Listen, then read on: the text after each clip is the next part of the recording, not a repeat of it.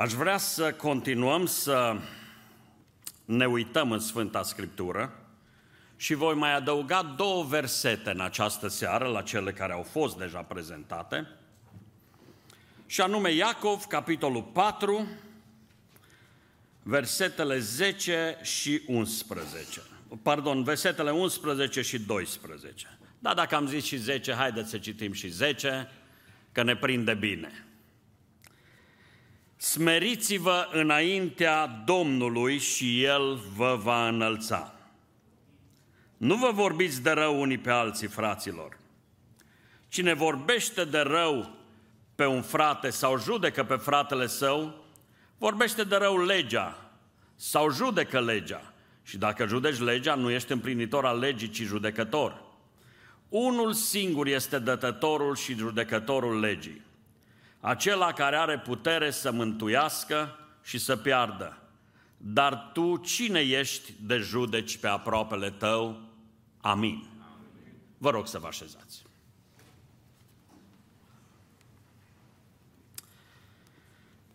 Frații mei dragi, stimate surori, în această seară vreau să vin înaintea dumneavoastră cu un mesaj intitulat Nu te lăsa dus de valul defăimării.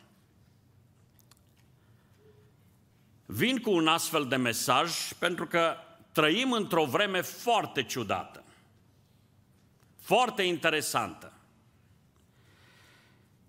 Trăim într-o vreme în care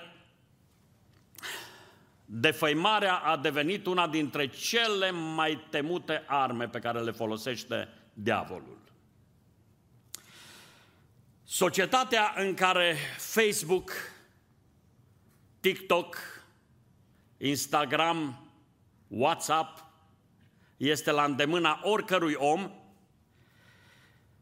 este o societate în care aceste platforme de socializare, rețele de socializare, au devenit o scenă, o tribună de la care fiecare poate striga ce vrea el. Și pentru cei ce vor să arunce defăimare asupra semenilor lor, o pot face cu foarte, foarte multă ușurință. De exemplu, dacă unui student nu-i place de profesorul lui că l-a picat la examen, e așa de simplu să facă un filmuleț pe TikTok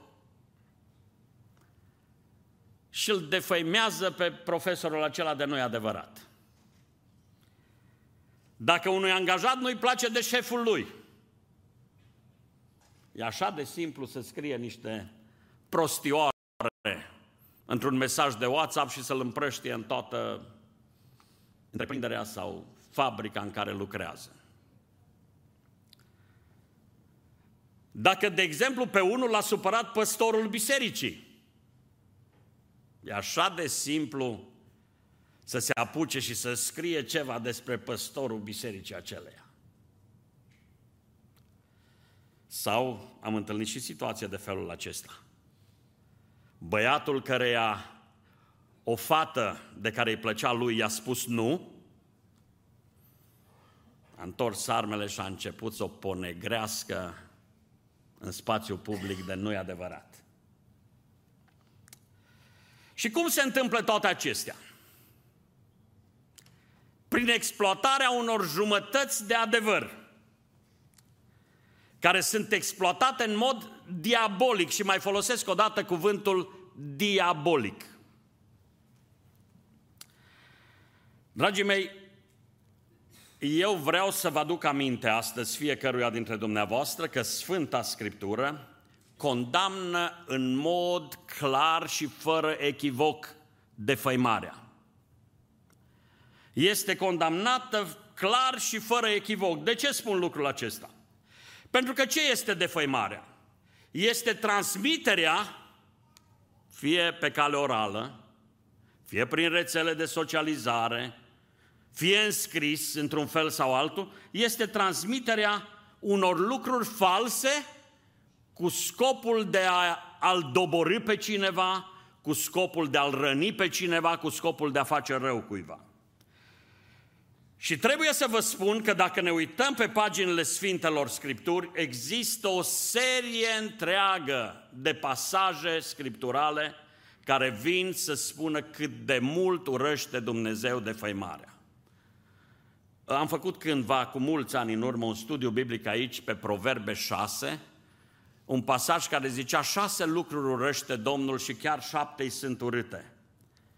Limba mincinoasă, spune acolo, apoi inima care urzește planuri nelegiuite, martorul mincinos care spune minciuni și cel ce stârnește certuri între frați. Cele mai multe lucruri urâte de Domnul au de a face cu mărturii mincinoase și cu lucruri care nu sunt potrivite. Acum, dragii mei, realitatea este că atunci când pornesc astfel de lucruri, atacuri la adresa fraților, la adresa unuia sau altuia, toate acestea, știți de unde pornesc lucrurile rele? Ce a zis Domnul Isus? Căci din inimă pornesc lucrurile acestea. Noi credem că sunt păcate ale limbii, ale vorbirii. În realitate sunt păcate ale inimii. Și tocmai de aceea aș vrea să înțelegem în această seară că defăimarea este un păcat de o gravitate excepțională. De ce? Să vă dau câteva exemple din Scriptură. Vă aduceți aminte că pe scaunul de împărat era Ahab, căsătorit cu Izabela. Și la un moment dat Ahab a văzut o grădină pe care o avea Nabot, o via lui Nabot. A văzut via lui Nabot și s-a dus la Nabot și a zis, vreau să-ți cumpăr via, că vreau să fac din ea o grădină de zarzavaturi. Și dacă nu vrei uh, uh, să mi-o vinzi pe bani, îți dau în locul ei un alt loc, în altă parte, dar vreau asta aici, că e aproape de palatul meu. Și Nabot a zis, nu pot să fac lucrul acesta. Nu pot să fac lucrul acesta pentru că eu sunt obligat să nu străinez moștenirea părinților. E o lege în sensul acesta și nu voi face asta. Și s-a dus Ahab necăjit acasă la soția lui Izabela și Izabela i-a zis așa, stai nicio problemă, se găsește soluție. Căutăm doi oameni de nimic, pe care îi punem să strige ceva împotriva lui Nabot. Și au ieșit doi oameni de nimic și au început să îl defăimeze pe Nabot. Și au început să zică, Nabot a făcut așa, Nabot a făcut așa. Și a ajuns bietul Nabot să fie ucis cu pietre. Să moară. Și a venit Izabela la Ahab și a zis, du-te să-ți iei via, du-te să-ți iei grădina. Însă Dumnezeu n-a stat liniștit, ci față în față cu această nelegiuire, Dumnezeu a trimis pe prorocul său și a rostit un mesaj, o sentință grea pentru Ahab și familia lui. Vă rog să luați în considerare un alt episod din istoria poporului lui Dumnezeu, când Haman s-a dus la împăratul Ahasveros și a început să denigreze poporul lui Dumnezeu spunând tot felul de lucruri neadevărate, pentru că l-a supărat pe el Mardoheu. Și știți ce a reușit să facă Haman? Să obțină un decret din partea împăratului ca să nimicească poporul lui Dumnezeu. Și știți istoria scrisă în cartea Esterei? Știți ce s-a întâmplat? Cum Dumnezeu a izbăvit poporul de această nelegiuire, dar defăimătorul știți ce s-a întâmplat cu el? Exact pe spânzurătoarea pe care o pregătise pentru Mardoheu, a ajuns să fie spânzurat el. Știți dumneavoastră că Domnul Isus Hristos a fost într-un fel anume, omenește vorbind, victimă a defăimării? Știți lucrul acesta? Dacă vă uitați în Matei 26 cu 59, Scriptura spune așa, preoții cei mai de seamă, bătrânii și tot soborul căutau vreo mărturie mincinoasă împotriva lui Isus ca să-l poată omorâ. Și până la urmă au venit și au zis, a zis că strică templul și îl ridică înapoi în trei zile. Dragii mei, defăimarea este absolut satanică. Vă spun lucrul acesta în această vreme în care defăimarea la ea acasă în societate. Vă aduc aminte, știți cum a început necazul primilor oameni?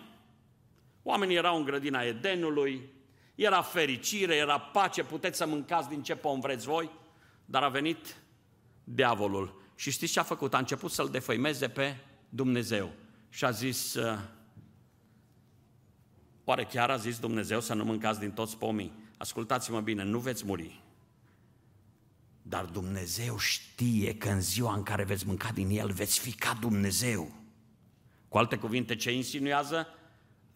Diavolul, într-un mod subtil, îl defăimează pe Dumnezeu și zice, Dumnezeu nu-i bun cu voi. Dumnezeu nu vă vrea binele, v-a privat de un statut înalt. Nu vrea să ajungeți ca El. Și de aceea spun, defăimarea este un act diabolic. Și aș vrea astăzi cu voia dumneavoastră să mă îngăduiți să vă aduc aminte fiecăruia dintre dumneavoastră că e datoria noastră ca și creștini să trăim în sfințenie. Cu asta sunteți de acord, nu? Să trăim în sfințenie, să trăim frumos. Este datoria noastră să trăim frumos. Și pentru aceasta aș vrea să ne uităm ce scrie în Filipeni, capitolul 2, cu versetul 15. Ia uitați-vă ca să fiți fără prihană și curați copii ai lui Dumnezeu, fără vină în mijlocul unui neam ticălos și stricat în care străluciți ca niște lumini în lume. Asta vrea Dumnezeu de la noi. Și e datoria noastră a fiecăruia să facem tot ce ne stă în putință ca să ne păzim, să păzim tot ceea ce ar putea să se întâmple rău în viața noastră. Poate vi se pare ciudat, dar pentru că eu am auzit istorii multe. Dacă vă uitați biroul în care fac consiliere, în care intră și bărbați și femei, nu are o ușă ca toate ușile. Are așa. Așa am vrut și așa am cerut să se facă. Are un gemuleț pe care se poate uita oricine să vadă ce se întâmplă în biroul acela. Știți de ce? Pentru că mințile slabe a cuiva s-ar putea să născocească tot felul de lucruri. A, a fost cineva acolo în birou, au stat cu ușa închisă. Cine știe ce au făcut? Cine e curios, n-are decât să vină acolo, de auzit nu se aude, dar de văzut se vede. Ce sunt toate acestea? Sunt măsuri de precauție pe care înțelegem că trebuie să le luăm. Însă, dragii mei, nu totdeauna știm toate lucrurile. Ca să încep așa cum se cuvine, să ilustrez, pentru că totdeauna ilustrațiile prind bine, ă, sâmbătă a fost o săptămână, am fost invitat la un mic dejun cu rugăciune, împreună cu mai mulți lideri ai bisericilor evanghelice de aici din Timișoara, un mic dejun cu rugăciune în care avea să vină domnul Mircea Joană, care este secretarul general adjunct al NATO. Prezenta o temă acolo, spiritualitate și securitate în lumea contemporană. S-a ținut micul dejun într-un restaurant în interiorul căruia eu nu mai fusesem niciodată. Uh, și trebuie să mă mărturisesc, eu nici nu am un spirit de observație așa foarte ascuțit. Am intrat acolo, dat mâna cu unul, dat mâna cu altul, ce mai faceți? Dumneavoastră stați aici, să stați chiar lângă domnul John, eu stau dincolo și așa mai departe, organizatorii au pregătit toate acestea. Cineva s-a apucat să facă fotografii, lucruri pe care nici nu le-am observat personal cu spiritul meu, dar decorul în acel restaurant era că sticle de băutură erau așezate pe rafturi în spate, pe perete, erau așezate sticle de băutură. Să vedeți minunea minunilor. Cineva dintre născocitorii aceștia, dintre defăimători, a scris niște postări și a zis președintele cultului penticostal a fost ca să sfințească o cramă, o crâșmă, o cramă. Sigur că n-am luat în seamă lucrurile acestea. În realitate, acolo la micul dejun cu rugăciune a fost chiar foarte bine, vă mărturisesc. Ne-am rugat împreună pentru, au fost și frați de aici din biserică. au fost uh, păstori din multe biserici. Ne-am rugat pentru țară, ne-am rugat pentru ce se întâmplă în lumea de acum și mai ales am susținut nevoia de valori creștine pe care am vrut să le audă cei așezați sus, că noi ținem la valorile creștine și am spus, suntem gata să ne aliem cu oricine care ține valorile creștine și le păstrează, le păstrează ridicate și sus. Ei bine, cineva a făcut fotografiile acestea, le-a pus pe Facebook și fratele Nelu Filip a fost să sfințească o cramă. Din nefericire, atâția oameni creduli au apucat lucrurile acestea și au zis, acum dumneavoastră mă cunoașteți de o grămadă de ani, uh, câți dintre dumneavoastră m-ați auzit predicând împotriva băuturilor alcoolice? M-ați auzit careva aici? Sigur, pentru că și astăzi vă spun tare, creștinul nu are ce să bea băuturi alcoolice. Ei bine, ceea ce este absolut ciudat este că atâția oameni, vieții de ei, au început să creadă lucrurile acestea. S-a înroșit WhatsApp-ul. Nu numai aici, peste tot. Circulau mesaje în stânga, în dreapta. Oamenii de bună credință m-au avertizat, m-au sunat unii și au zis, frate Nelu, ce se întâmplă? ce cu denigrarea asta? Ce se întâmplă? Ce să facem? E parte din decor. Nu avem ce să facem când ești persoană publică, ești expus și toată lumea își dă cu părerea, toată lumea știe bine ce faci și de ce faci. Uh, chiar acum, înainte de a intra la biserică, ca să vedeți cum lucră vrăjmașul, mi-a trimis cineva un mesaj audio. Un om biet, nu mi-am dat seama cine este, dar un biet om căruia cu ani în urmă, când a făcut o răzvrătire în biserică, i-am spus, frate, pocăiește-te, pocăiește-te și mi-a trimis un mesaj și a zis, frate, mi-ai spus să mă pocăiesc. Acum Domnul te-a descoperit. O arătat Domnul cine ești și mi-a zis, fiți atenți numai, Zice, în iad te duci, frate. În iad te duci, frate, și vei zice tu acolo, vină tu cu degetul să uh, mă răcorești, dar să știi că nu vin. Bieții oameni. Îmi aduc aminte, gândindu-mă la toate acestea, la un lucru care s-a întâmplat în vremea premergătoare reformei. Când Ian Hus, un reformator, a fost pus pe rug pentru credința lui în Dumnezeu și pentru adevărurile pe care le promova. Și fiind pus pe rug, deja începeau flăcările să se întețească și el stătea legat acolo pe stâlpul acela și a văzut o beată bătrânică care a crezut așa foarte bine că el trebuie să moară, că el face rău bisericii și că el propovăduiește neadevăruri. Și a luat și ea beata un braț de vreascuri și a venit cu vreascurile și ea să le pună și ea pe rug, să ajute și ea la moartea ereticului. Și de acolo de pe rug, Ian Hus a rostit cuvintele acestea, Sancta Simplicitas, adică Sfântă Credulitate. Spun aceasta pentru că sunt oameni sinceri care pot să cadă în breaja aceasta de făimării. Că e interesant, nu e așa că de a avea succes cancanul la români. Nu? A devenit uh, cancanul acesta o preocupare mare. E așa de ușor să iei pe WhatsApp și să zici, hai că-i dau și eu distribuire la asta, că e interesant, domnule. Am auzit pe alții care ziceau, mason, ăla e mason, ăla e așa. Ei, Domnul să ierte, zic eu. Însă ceea ce aș vrea să învățăm astăzi fiecare dintre noi, dragii mei, când cineva păcătuiește, e datoria noastră să confruntăm păcatul. Cum adică să-l confruntăm?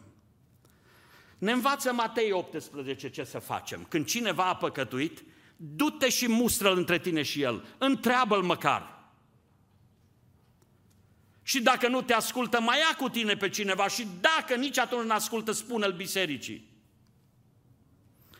Este un pastor, un celebru pastor american, John MacArthur,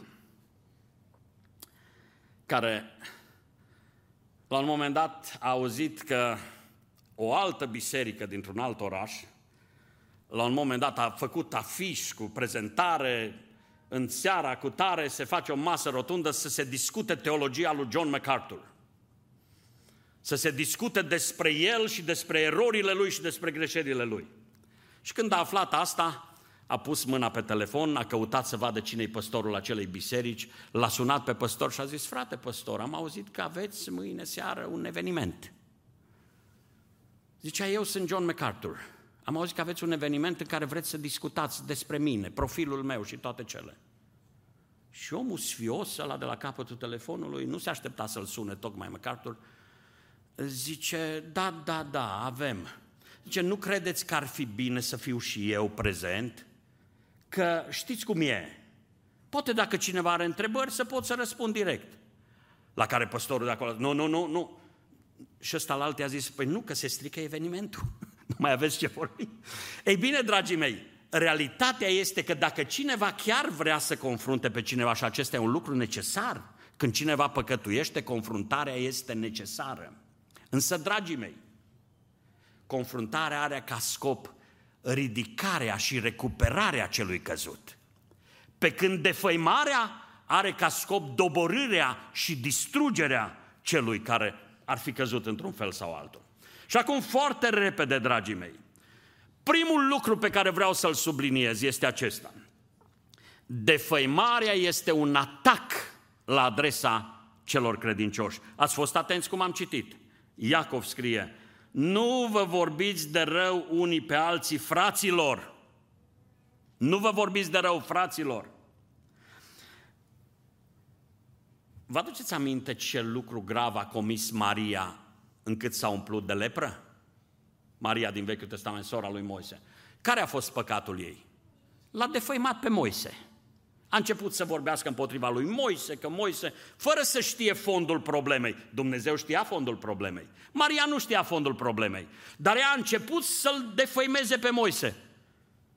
Și Dumnezeu a acționat într-un mod foarte dur. A acuza frații Vreau să vă spun, pentru că dumneavoastră sunteți familia mea spirituală și chiar n-aș vrea nimeni să cadă victimă acestui păcat al defăimării, care vine ca un val și ia și duce cu valul pe mulți. Frații mei, atacul la adresa fraților este foarte periculos pentru că știți ce faci? Prin asta lovești în cei răscumpărați de Hristos. Și vă întreb eu, cei răscumpărați de Hristos sunt iubiți de El? Păi dacă dai în cel iubit de Hristos și tu, tot copil al lui Dumnezeu, dai în cel lovit de Hristos, nu-ți dai seama că lovești în mod indirect în ceea ce iubește Hristos? De asemenea, cuvântul acesta ne spune, ca să înțelegem foarte bine fiecare dintre noi, că defăimarea nu este doar un atac în familie. Care dintre noi trebuie să fii tare slab de minte, să te apuci să ieși în piața publică, să-l vorbești pe frate tu de rău, să vorbești pe mamă ta de rău, pe fiul tău de rău, nu? În familie, când sunt lucruri din astea, nu ieși cu ele în spațiu public și așa mai departe. Ori, dragii mei, atacul la adresa fraților este foarte urât de Dumnezeu și este pedepsit de Dumnezeu. De asemenea, defăimarea demonstrează o aroganță a inimii. De ce spun asta, dragii mei? De ce vorbesc despre o aroganță a inimii? Pentru că, în realitate, așa cum spune Iacov, cel ce defăimează se ridică deasupra legii lui Dumnezeu și o desconsideră. Știți care e legea lui Dumnezeu? Învățătorile, care e cea mai mare poruncă din lege? Să iubești pe Domnul și pe aproapele tău. În momentul în care cineva defăimează, lovește nu doar în fratele său, lovește în legea lui Dumnezeu, care spune că nu trebuie să se facă așa. Și mai grav, zicea cuvântul aici, unul singur este dătătorul și, și judecătorul legii, acela care are putere să mântuiască și să piardă. Dar cine ești tu de judeci pe aproapele tău? Știți ce înseamnă defăimarea? Înseamnă să te pui în locul lui Dumnezeu, pe scaunul de judecată al lui Dumnezeu, un fel de uzurpare a poziției pe care o are Dumnezeu. Și mai mult, defăimarea se bazează adesea pe analizarea motivației. Așa de specialiști sunt oamenii să știe ce-o vrut să zică ăla. Dar de ce a vrut să zic asta? Dar de ce a făcut asta? Acum, ca să, nu ca să mă justific, ci pentru, pentru cugetul dumneavoastră vreau să vă spun. Postura în care eu mă aflu mă obligă. Domnul Mircea Joana n-a fost singurul cu care am stat de vorbă. Am fost, nu cu multă vreme în urmă, la o întâlnire cu doamna Ligia Deca, care este ministrul învățământului. De ce? Preocupați de binele celor pe care îi conducem. Preocupați de binele lor. Ori dacă organizatorii fac întâlnirile într-un restaurant, într-un loc ca și acesta, sigur că ne ducem și de ce ne ducem? Pentru că vrem să obținem, să le aducem aminte oamenilor că 2,5% din populația României sunt penticostali. Și vă rog să țineți cont și de penticostale atunci când hotărâți ceva. Este normal să gândim așa și e normal să ne gândim la viitorul copiilor noștri. Atunci când se fac legile învățământului, atunci când se face ceva, atunci când e vorba de valori care ne ustură și ne interesează să facem lucrul acesta. Și bieții oameni care au cugetul slab nu se gândesc la asta. Și încep să analizeze motivațiile. Oh, unii au spus motivații electorale, alții spun au, au fost motivații de nu știu care fel. Domnul să ierte, zic încă o dată, pe toți aceștia și să aibă milă de ei. Însă, dragii mei, pentru noi acum, la încheierea serviciului din această seară, vreau să spun așa, de, de luat acasă cu noi, de luat aminte. În primul rând, nu te lăsa dus de val ca să fii o unealtă a defăimării. Ehm, tatăl defăimătorilor, Satan, știți ce e ciudat? Se folosește uneori de anumiți credincioși prin care caută să facă pagubă lucrării lui Hristos. Nu vă dați seama că e o contradicție de termeni? Eu, credincios, să fac pagubă lucrării lui Hristos. Și mai și vreau să ajung în împărăția lui Dumnezeu, făcând pagubă lucrării lui Hristos. Bine ar fi să mă aud în seara aceasta toți și cei de departe. Nu contribuiți la demolarea împărăției ajutându-l pe diavolul, ci căutați cu tot din adinsul să rămâneți credincioși lui Dumnezeu și ascultători de legea Domnului. De aceea, frate și soră, noi nu putem distribui orice pe internet, ascultați-mă. Nu orice este pentru noi, nu orice e depus pe Facebook, nu orice, lucruri neverificate, lucruri necunoscute. Lăsați să facă asta fii întunericului, nu fii luminii. Frate, tu ești chemat să ridici. Tu ești chemat să încurajezi, nu să fii vehicolul de făimării.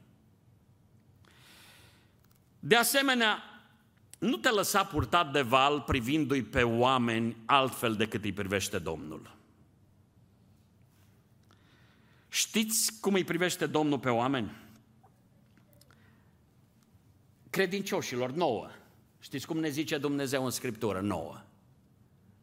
Citiți epistolele Pauline și veți vedea cum zice, frați, sfinți. Acum, termenul ăsta s-ar putea că pe noi ne încurcă un pic. Frați sfinți. Și eu îndrăznesc să mă uit spre dumneavoastră și să vă zic frați sfinți, că așa ne zice cuvântul Domnului. De ce sfinți? Pentru că Dumnezeu ne-a pus deoparte pentru o lucrare specială, pentru o moștenire specială și așa mai departe. Însă trebuie să recunoaștem că noi, sfinții, suntem totuși oameni vulnerabili, oameni care păcătuim, avem și noi mânie în noi, avem și noi teamă în noi, avem și noi lucruri slabe în viața noastră, cu care ne luptăm și de care vrem să scăpăm.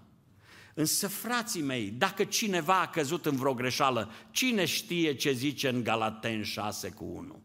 Haideți că-l citim toți, ne stă bine să-l citim toți. Galaten 6 cu 1. Haideți să citim cu voce tare. Fraților, chiar dacă un om ar cădea deodată în vreo greșeală, voi care sunteți duhovnicești, să-l ridicați cu Duhul blândeții și ia seama la tine însuți ca să nu fii ispitit și tu. Ce lucru înțelept! Știți cum ne privește Dumnezeu? ca pe oameni chemați de El, puși deoparte. Suntem cu slăbiciuni. Uitați-vă, Apostolul Pavel vorbește la timpul prezent în care scrie și zice, vreau să fac binele, răul stă lipit de mine. Dar tot el zice, fraților, când unul cade, misiunea noastră e să-l ridicăm, nu să distribuim, să spunem, să defăimăm. Dragii mei, ar fi bine să înțelegem fiecare dintre noi să nu ne lăsăm purtați de val, ci să ne închidem gura sau să oprim telefonul, să oprim tableta, să oprim calculatorul când este vorba despre lucruri pe care nu le știm sigur. Nu putem să dăm drumuri la lucruri pe care și le-a imaginat o minte contaminată de păcat. O minte contaminată de păcat. Știți ce și imaginează un om cu o minte contaminată de păcat? Dacă mergi să faci consiliere și imaginează că cine știe ce face acolo, că asta e capul lui.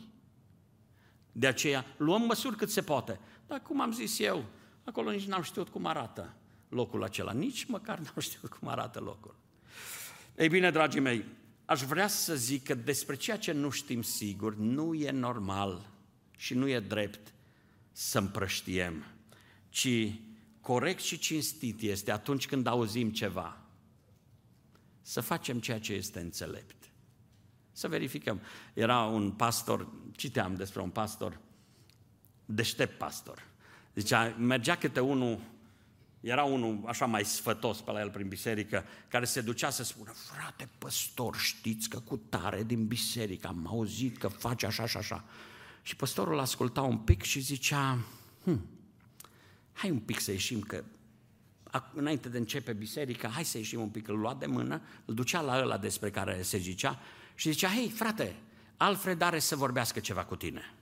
Și punea față în față și bietul Alfred, purtătorul de zvonuri, rămânea dezarmat și trebuia să schimbe vorba și se trezea că și minte săracul de el.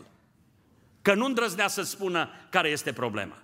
Dragii mei, cinstit și corect din partea noastră, când auzim ceva, să ne ducem la cel despre care auzim ceva și să zicem, pacea Domnului, frate. E drept lucrul acesta sau nu e drept? Vreau să aud. Domnul să ne facă înțelepți, să știm când să vorbim și când să tăcem, ce să facem, cum să lucrăm. Pentru că Scriptura zice că vom da seama de orice cuvânt nefolositor pe care îl rostim. Dar ce ziceți de cuvânt nefolositor pe care îl distribuim oare? Scumpii mei, am bucuria de a vă spune că și defăimătorii se pot pocăi.